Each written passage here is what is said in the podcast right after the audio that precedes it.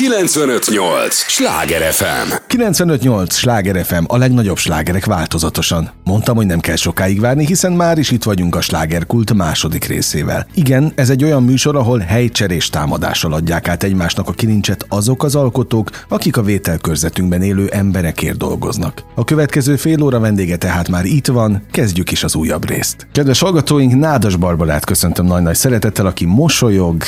Jó rád nézni, örülök, hogy jöttél. Köszönöm szépen a meghívást, köszöntöm én is a hallgatókat. Neked a slágerhez azért ez egy külön, külön kis sztorid, külön kis emlékeid, érzéseid fűznek, ugye? Te tavaly itt már jártál nálunk. Így van, tudom. így van, nagyon kötődöm ehhez a rádióhoz igazából, hiszen tavaly indultam a Hangadó című versenyen, és ott sikerült a top 5-ig menetelni, úgyhogy külön Szívből öröm itt lenni. Én meg örülök, és, és talán még bízom is abban, hogy, hogy sikerült a rádiónak úgy felhívni rád a figyelmet, mert egyébként ami miatt most itt ülsz, az az, hogy a színházi világ is felfedezett magának, és hát nem véletlenül, mert nem csak az ének hangodat fedezték fel, hanem azt is, hogy te mennyire univerzális személyiség vagy a, a művészvilágban, mert tudsz dobolni. Így van, igen. Hát ezt nem is tudtuk róla sokáig. Egy dobos lány szerepet játszottam az Operett Színház Fém című előadásában. De kitől tanultál dobolni? Nekem édesapám dobolt, igaz, hogy hát eléggé zeneiskolás szinten, hogy így finoman fogalmazzak, szóval nem volt ívatásos zenész, de hogy az ikletet azt egyébként tőle kaptam, és a, a nagymamám nagyon ö, noszogatott gyerekkoromban, hiszen az elég egyértelmű volt, hogy nagyon szeretek énekelni, utánaztam a vadangyalt a tévéből, és ö, hasonló produkciókkal szórakoztattam otthon a családot, és ö, noszogattak, hogy tanuljak már meg ö, zongorázni, vagy valamilyen hangszeren, és akkor én be, benyögtem egy öt évesen, hogy akkor én viszont dobolni szeretnék. Uh-huh és, és a nagymamám keresett egy, egy dobtanárt, és hát nagyon nehezen akartak elvállalni lévén, hogy még csak öt éves vagyok, stb. És akkor, amikor elvállalta a Józsi bácsi, akkor mondta neki a nagymamám, hogy na jó, de még egy valamit be kell vallanom, hogy kislány. Aha. Na, de hát most tulajdonképpen ez az, ami a javadra fordul, hiszen dobolsz, énekelsz, és ráadásul most már ugye a klasszikus ének is ott van a te, te repertoárodban, tehát ami miatt most itt ülsz az az, hogy tulajdonképpen Szentendrétől Veresegyházon keresztül Budapest sok-sok kerületéig eh, rengeteg helyen fel fogsz lépni a nyáron, de hát nem csak szóló énekesként, hanem színházi produkciók dobosaként is. Ráadásul, ha jól tudom, akkor most tényleg elkezdtél kacsingatni a, a klasszikus vonal felé, és ennek mi az oka? klasszikus hangképzést tanulok, hiszen nagyon gyakorlatilag prózai oka van. Azt gondolom, hogy ez mindenfajta éneklésnek a, az alapjául szolgál, és úgy szeretnék kiállni énekelni, hogy tényleg stabilan használom a hangomat, és nem véletlenszerű folyamatok és érzések során jönnek ki egy-egy dalban magasságok, mélységek, hanem, hanem hogy ez egy tudatos, berögződött dolog legyen, és igazából bátran ki tudjam aknázni azt, ami, ami bennem van. Na, de azt érzi az ember egyébként magától, hogy, hogy bennem több van hangilag? Én úgy gondolom, hogy igen, legalábbis én éreztem. Hát az, hogy akár egy operát el tudnék énekelni, az, az, az úgy megvan? Azért a kettő között van különbség, tehát hogy attól, hogy mondjuk klasszikus hangképzést tanulok, még nem tudnék elénekelni egy operát, tehát az is egy ö, teljesen más vonulat igazándiból, de, de hogy abszolút azt gondolom, hogy ez ö, fejleszthető, sőt, hát érzem magamon, hogy, hogy rengeteget fejlődtem igazából, amióta klasszikus hangképzést tanulok a, a csókanitánál, és igen, éreztem, hogy egyébként több van, éreztem, hogy ö, bizonyos helyeken ö, instabil vagyok, ö, bizonyos dolgok kijönnek, de hogy ez nem egy ilyen, ilyen tudatos történet, hanem inkább egy ilyen ösztönös, ösztönös, és amikor, amikor ráérzek, akkor megvan, de amikor nem, akkor nem, és én pedig úgy, úgy gondoltam, hogy ennek, ennek bizony mindig, mindig ott kellene lenni. Na most a színház, az, az, menny, az mennyire érzed magadénak a színházat? Vagy mennyire örültél a felkéréseknek most? Mennyire tudja támogatni a te énekesnői pályafutásodat? Szerintem nagyon tudja támogatni, tehát önmagában az, hogy beleláthatok, beleláthattam abban, hogy hogyan készül egy produkció, igazából az, az szerintem nagyon nagy előny.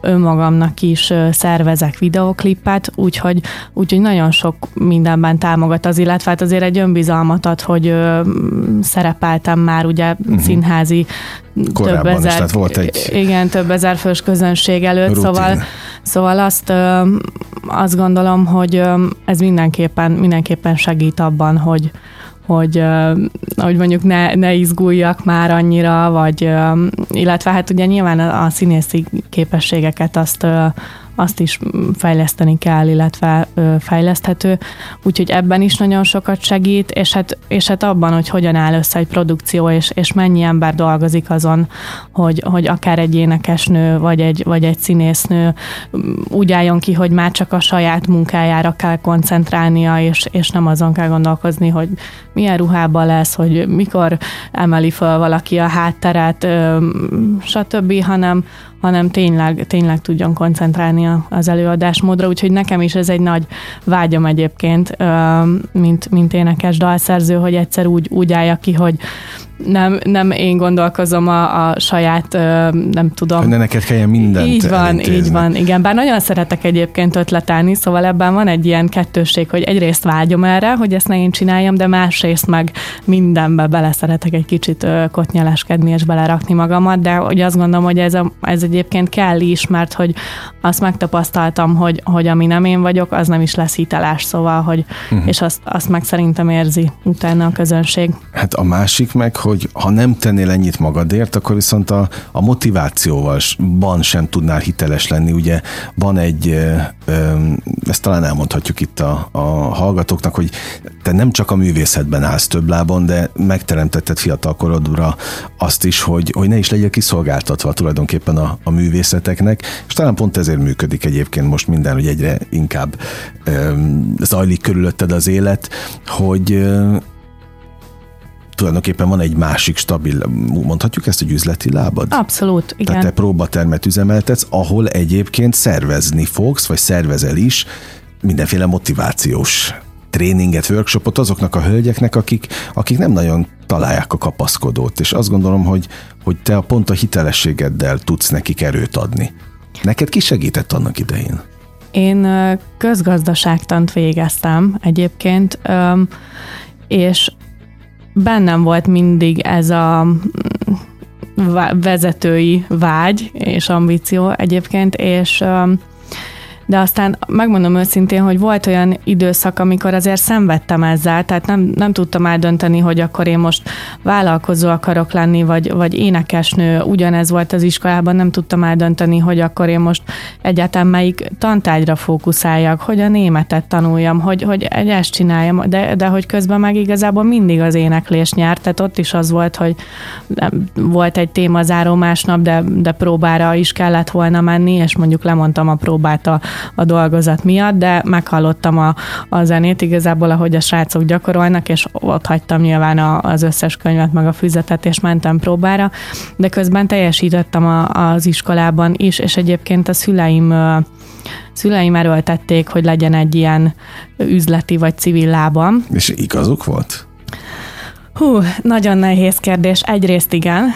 Amikor a koronavírus bejött, akkor rádöbbentem, hogy, hogy uh, hogy igazuk volt, mm. igen. Szóval, hogy akkor éreztem, hogy ha most csak a zene lenne, én énekeltem rendezvényzenekarban igazából 14 éves koromtól, és hát ugye ott megállt az összes rendezvény, szóval, hogy azt éreztem, hogy ha itt most csak a zene lenne, akkor akkor nagyon nagy ö, bajban lennék.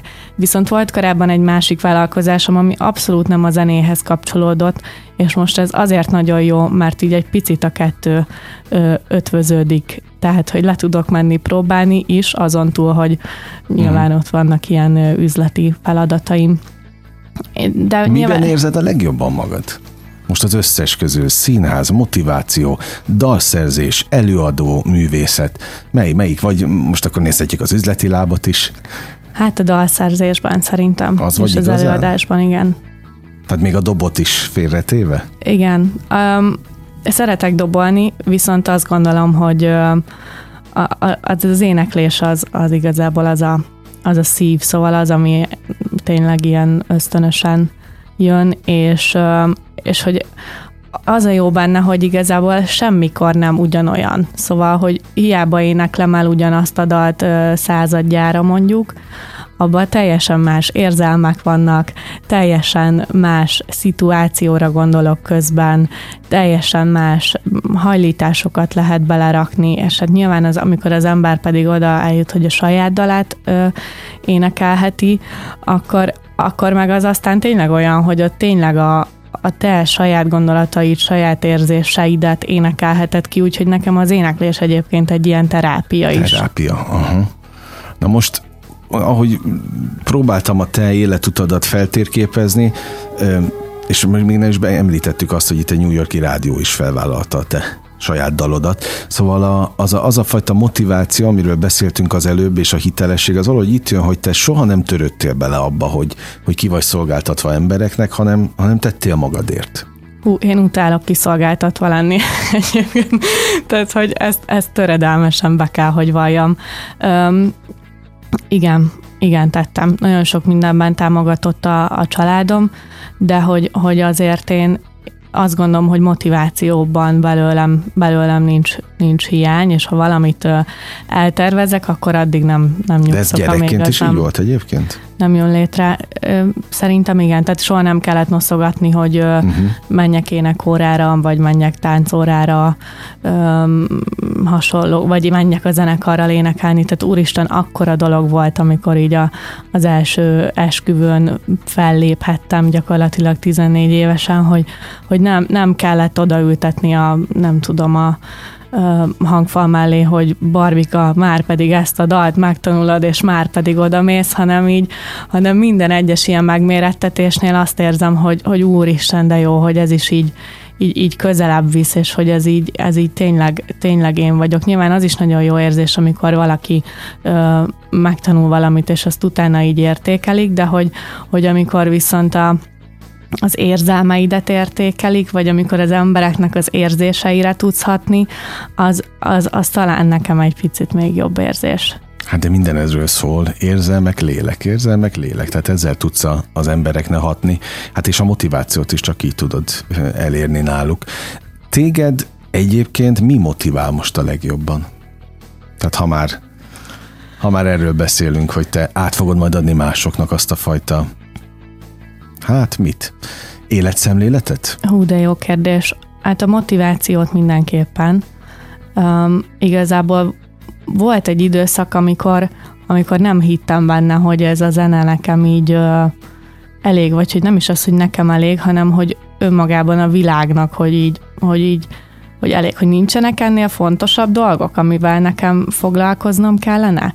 És utána pedig uh, hallottam a Sam Cooke-tól egy dalt, ő volt igazából Amerikában az első énekes dalszerző, uh, akinek uh, egy fekete uh, író volt, és akinek egy, egy fehér rádióban, akkor ez ugye szeparált volt, még Amerikában lejátszották a dalát, aminek az a címe, hogy a változás jönni fog. És így akkor döbbentem rá, hogy, hogy basszus, hogy tényleg lehet változást elérni a zenével? Hogy, és, és Hát azt mondják, hogy az a legnagyobb energia, ami létezik, mert hogy azt tudja átvinni a nagy tömegeknek. Igen. Azt, amit kell. És, és szeretnénk igazából üzeneteket átadni. Nyilván ebből több van. Szóval van egy dalom most például, ami a környezetvédelemről szól, és bár lehet, hogy a, sokan azt gondolják, hogy ez ilyen lerágott csont, de hogy amikor én ezt írtam, akkor tényleg bennem az, az olyan heves érzelmek voltak ezzel kapcsolatban, a, a kilátástalanság, hogy, hogy mm, gyakorlatilag, amit szerintem sok fiatal is érez manapság, hogy minek fogunk élni, hogyha, hogyha nem lesz élet, tehát hogyha elönt minket a szemét, a víz, a globális felmelegedés, nem tudom, és én ezt akkor ott kiírtam magamból, illetve hát vannak az én életemben azért komoly érzelmi témák is, amin, amin keresztül mentem. Mm, apukámat elvesztettem 18 évesen, erről is szól egy dalom, és hát igazából nyilván ez egy valamilyen formában ugye öncélú dolog is, mert hát nekem is segít az, hogyha ha kiírom magamból, és hogyha másoknak is esetleg tud, tud segíteni, vagy egyáltalán az az érzés, hogy nem vagyunk ezzel a problémával egyedül a, a világon, már talán az, az segíthet, meg hát ugye nem utolsó sorban a szórakoztatás is azért egy szempont. 95-8 sláger FM a legnagyobb slágerek változatosan. Ez a slágerkult. Nádas Barbarával beszélgetek, akihez hát sok mindent tudnék mondani, előadó, dalszerző, motivációs tréner, most már minden tudok, dobos, színész, tehát mi, minden lehetne, ami most, ami most te vagy, de örülök annak, hogy beindult, és egyébként a hangadó után indult ez be ennyire? Nálad? A hangadó abszolút egy nagyon nagy mértföld, mértföldkő volt. Um, Ilyen ugródeszka is akár? Igen, igen, és egyrésztről hatalmas pozitív visszaigazolás, tehát amikor az ember már évek óta énekel rendezvényeken, de igazából közben vállalkozik, de igazából közben nem keresi még az útját. Én is, én is én akkor szántam rá magam igazából a hangadó előtt egy évvel, hogy hogy, hogy akkor most ezt állítom a, a középpontba, hogy, hogy megtanuljak énekelni, és az énekes, tehát hogy énekes dalszerzőként létezzek, és ne elsősorban, és a többi láb az pedig ezek után jöjjön.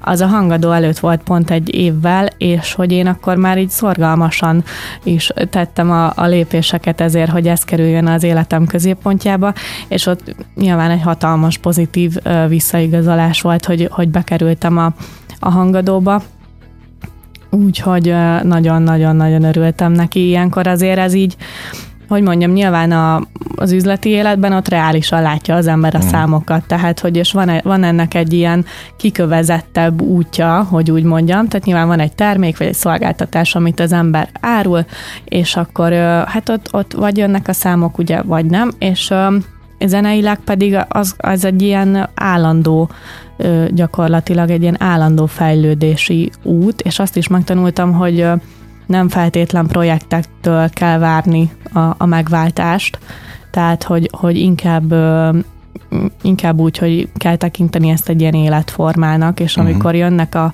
a pozitív visszaigazolások és a, a sikerek, az, az, az rettenetesen jó, de hogyha olyan időszak van, hogy egyébként pont nincs semmi, ami felemelje az embert a, a, az égig, csak a gyakorlás és a gyakorlás és a gyakorlás, akkor azt, a, azt is élvezni kell, meg lehet is élvezni. Visszatérve egy picit a motivációhoz, hiszen az egyik aprópa, ami miatt itt ülsz, az pont az, hogy te tulajdonképpen azoknak a hölgyeknek szeretnél kapaszkodót adni, akik úgy picit elveszettnek látják magukat a, az életben. Na de mi az alapja annak, hogy valaki tényleg tegyen magáért, és ne abban a pocsolyába ugráljon, ahol, ahol ugyanaz történik vele. Tehát mi az, amivel ki tudod őket rángatni ebből a bizonyos pocsolyából? A, a zene oké, okay, azt értem mert az az egyik legnagyobb erőforrás, mint azt mondtuk, de mi van még? Igen, az egyik az önfegyelem szerintem. Uh-huh. A, a másik az, hogy egy picit tud analizálni magad, és a harmadik, amit én megfigyeltem magamnál, hogy egy bizonyos problémára nagyon, nagyon bele lehet lustulni, illetve nagyon rá lehet fogni azt, hogy na, akkor én most kvázi megengedhetem magamnak, hogy nem csinálok semmit, hogy szomorú vagyok, hogy lusta vagyok, hogy, hogy nem tudom mi vagyok, azért, mert történt egy rossz dolog az életemben. És akkor igazából erre a, a problémára, és ebben az önsajnálatban azért ugye bele, bele lehet merülni, ahogy te is belemerülhettél volna édesapád elvesztésekor. Igen. Vagy és, után. Igen, és volt egy, ennek nekem nagyon sok dolgom volt egyébként akkor, szóval, hogy én meg picit már a, a ló másik oldalára ö, sikerült ö, átesnem, ugyanis akkor érettségiztem, és akkor ugye elkezdődött ö, nem sokára az egyetem. Apukám azért ö, kezdett ö, híresebb személyiség lenni, szóval ö, ö, nagy temetés, nagy, ö, nem tudom, interjúk, nagy, megemlek, nagy megemlékezések, szóval, hogy, hogy tényleg ö, tehát nem tudom igazából máshogy mondani, nagyon le volt kötve a, az agyi kapacitásom, és hát ezt, amikor már ez így kezdett, kezdett lecsendesedni, akkor pedig teremtettem magamnak olyan más szituációkat, vagy megoldandó feladatokat, hogy ne érjek rá foglalkozni.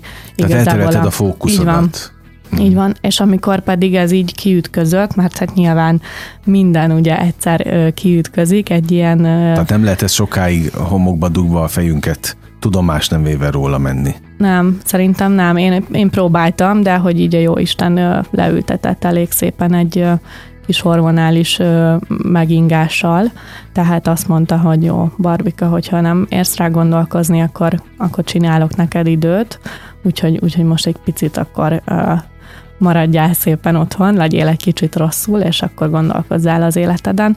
Viszont nyilván ott is vigyázni kell, hogy fel kell dolgozni valamilyen formában a történteket, de hogy abba a hibába sem szabad beleesni, hogy a túlzott túlzott önsajnálat miatt nem teszek meg olyan dolgokat, amit egyébként megtehetnék. Mennyire mondhatjuk azt, hogy ez valahol a gyász feldolgozása is?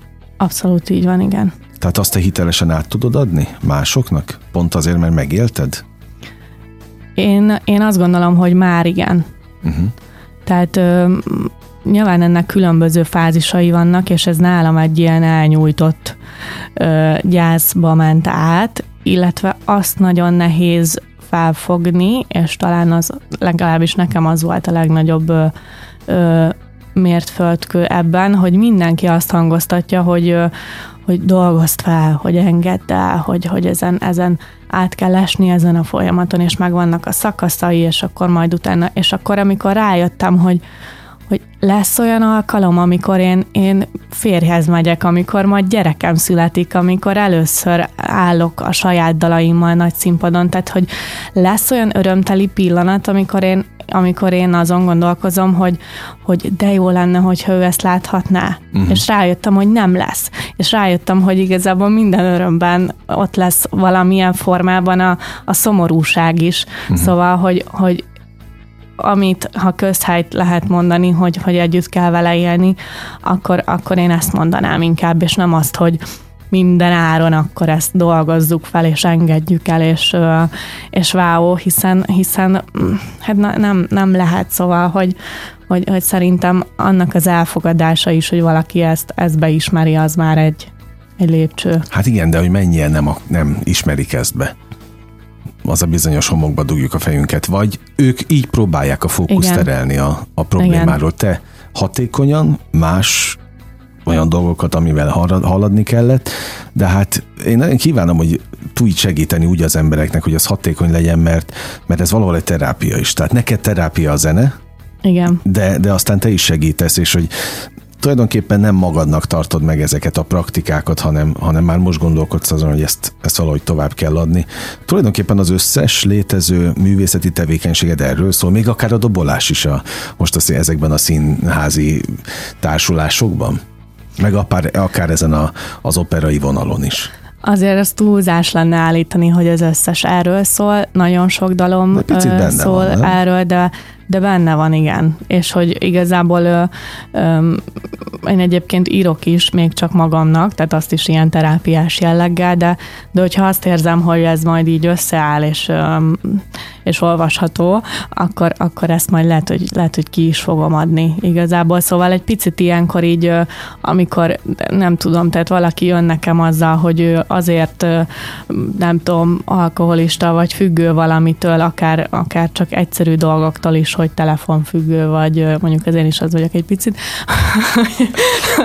hogy, ki nem, ki nem. Igen, szóval, hogyha valaki nekem így próbálja így ráfogni ö, problémákra azt, hogy ő, ő egyébként ö, mondjuk miért függő valamitől, vagy miért nem csinál semmit, vagy izé, akkor, akkor azokat viszont így ö, elég rendesen ki szoktam nevetni. Szóval, hogy, hogy ilyen szempontból azért van bennem egy ilyen megmutatni akarás, hogy, hogy ne, ne, uh-huh. ne nekem öreg, tehát hogy pontosan keresztül mentem érzelmileg egy, egy csomó mindenen, és, és hogy, és hogy um, lehet, lehet ezekkel együtt menni. Sőt, nyilván ez már egy ilyen nagyon túlhaladott gondolat, amikor így az ember így gondolkozik a, az élet értelmén, de hogy mit miért, mit miért kap, és hát azért nem ritka, hogy egy csomó ismert emberrel azt gondolom, hogy történnek traumák, és lehet, hogy pontosan azért, hogy, hogy ebből mások erőt tudjanak meríteni. Mit kívánjak akkor a végén, hogy valóban meg legyen a kapaszkodó azoknak, akik hozzád fordulnak? Abszolút, igen. igen. És adj erőt a dalaiddal, Köszönöm. az előadásaiddal, minden. És hogy menjen át az az üzenet, amit, amit a képviselnek a dalok. Ezt kívánom őszintén, és köszönöm az idődet. Köszönöm szépen. Kedves hallgatóink, az elmúlt mintegy fél órában Nádas Barbarával beszélgettem. 95.8 Sláger FM, a legnagyobb slágerek változatosan. Kedves hallgatóink, ez volt a slágerkult mára, ami most bezárja kapuit, de ne feledjék, holnap ugyanebben az időpontban ugyanitt újra kinyitjuk. Köszönöm az idejüket, ez a legfontosabb, amit adhatnak. Sok élményt és értéket kívánok a következő időszakra is. Engem Esmiller Andrásnak hívnak, vigyázzanak magukra. 958! Sláger FM!